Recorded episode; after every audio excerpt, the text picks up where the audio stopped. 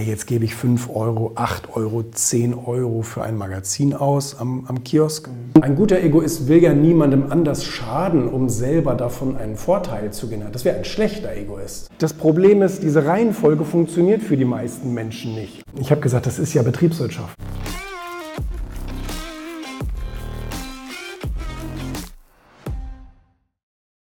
Ich weiß ja, dass Menschen Gewohnheiten haben und dass Gewohnheiten ganz fest eingebrannt sind. Die Gewohnheit, sich ein Magazin im Laden zu kaufen oder im Abo zu haben, die Gewohnheit ist sehr stark. Und ähm, bei manchen ist es dann vielleicht das Finanzielle, bei anderen ist es der zeitliche Faktor, das ist das das ist das Argument, was ich meistens höre, zu sagen, ja, mir fehlt immer die Zeit zum Lesen und deswegen habe ich eigentlich gar keine Abos mehr, deswegen kaufe ich mir kaum noch Magazine und Bücher und so weiter. So, diese Leute müssen wir dann etwas hinschubsen in diese Richtung, mal ein E-Paper zu probieren, mhm. mal die Vorzüge dessen kennenzulernen. Weil es ist zum Beispiel auch eine, eine, eine Wertvorstellung bei vielen Leuten zu sagen, hey, jetzt gebe ich 5 Euro, 8 Euro, 10 Euro für ein Magazin aus am, am Kiosk. Jetzt lese ich da zwei Artikel drin und schmeiße das ganze Ding weg. Und habe es die ganze Zeit nur mit mir rumgetragen vielleicht. Ne? Und da sagen dann viele, wenn ich jetzt für diese beiden Artikel umgerechnet 10 Euro ausgegeben habe, ist mir eigentlich zu schade. Habe ich auch als Verleger wirklich Verständnis für. Man will ja auch irgendwie mit seinen Ressourcen haushalten. Deswegen haben wir ähm, haben wir oft eben auch geschaut, okay, wie können wir uns da aufstellen? Ähm, wie können wir vielleicht Partnerschaften mit der Bahn, mit Fluggesellschaften, mit Hotelketten, mit Krankenhäusern und, und so weiter, wo, wo die Leute einfach sagen, oh, ich würde jetzt schon gerne irgendwie was lesen. Aber ich habe jetzt auch kein, kein Heft dabei oder kein Magazin oder ich will es mir vielleicht auch nicht kaufen, ähm, dass wir dann bei Aktionen oder Programmen mitmachen, wo wir es sehr viel günstiger hergeben, aber einen potenziellen Leser ja dann auch von uns überzeugen können. Uns wurde das anerzogen, dass wir mehr an andere Leute denken als an uns selber. Und grundsätzlich ist auch gar kein Problem dabei, an andere Leute zu denken. Das ist eine gute Sache. Das Problem ist, diese Reihenfolge funktioniert für die meisten Menschen nicht. Also erst die anderen, dann ich.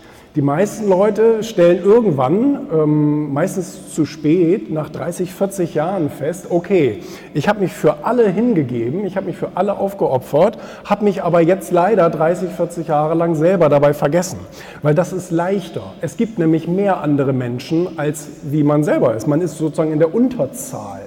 Und es gibt immer irgendjemanden um einen herum, der irgendwas von einem will. Der Chef, der Arbeitskollege, der Ehepartner, die Kinder, die Freunde, die Eltern, wer auch immer, die Gesellschaft. Und ähm, deswegen sage ich, kehre die Reihenfolge um. Das schreibe ich auch in meinem Buch. Es ist super, an andere zu denken, aber aus der Stärke heraus. Bedeutet erstmal ich und dann die anderen. Ich habe gesagt, das ist ja Betriebswirtschaft. Es funktioniert ja nicht anders. Wenn ich zum Beispiel einen Mitarbeiter einstelle, kann ich rein wirtschaftlich dem Mitarbeiter nicht das auszahlen, was er wert ist. Weil wenn er zum Beispiel eine Wertschöpfung von 100 Euro betreibt und ich gebe ihm diese 100 Euro komplett, würde das ganze Spiel ja gar nicht funktionieren. Also Weder der Betrieb würde überleben, weil gar keine Betriebsnebenkosten geleistet werden. Ähm, ich könnte selber auch nicht überleben, weil ich ja auch gar kein Gehalt äh, verdienen könnte. Äh, der Staat hätte keine Steuerabgaben dadurch und so weiter und so fort. Also es ist ein Nullsummenspiel. Natürlich muss ich dem weniger zahlen als das, was er einbringt. Und das ist leider sehr viel weniger. Das ist also auch, das ist ja weniger als die Hälfte. Weil sonst funktioniert das ganze Spiel ja nicht. Ne?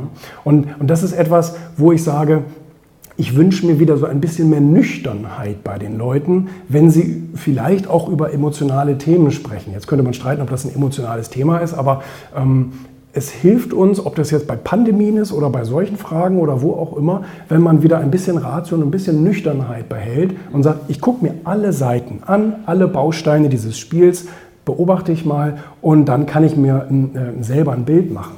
Aber wenn ich mich immer nur da irgendwie auf eine Seite fokussiere, dann, dann verrenne ich mich. Ein guter Egoist will ja niemandem anders schaden, um selber davon einen Vorteil zu generieren. Das wäre ein schlechter Egoist. Nein. Das wäre jemand, der, der hat es so nötig und so wenig Selbstwert, dass er anderen was wegnehmen muss, um selber zu profitieren. Das ist es ja nicht. Und gerade als Unternehmer meine, bei den Unternehmern ist es immer am klarsten und auch am legitimsten, mhm. dass man sagt, ja gut, in der Wirtschaft ist das ja normal. Ja. Da ist man ja auf seinen Vorteil bedacht. Ja. So, aber gleichzeitig wissen auch alle Leute, Unternehmer haben ja nicht nur ihren eigenen Vorteil.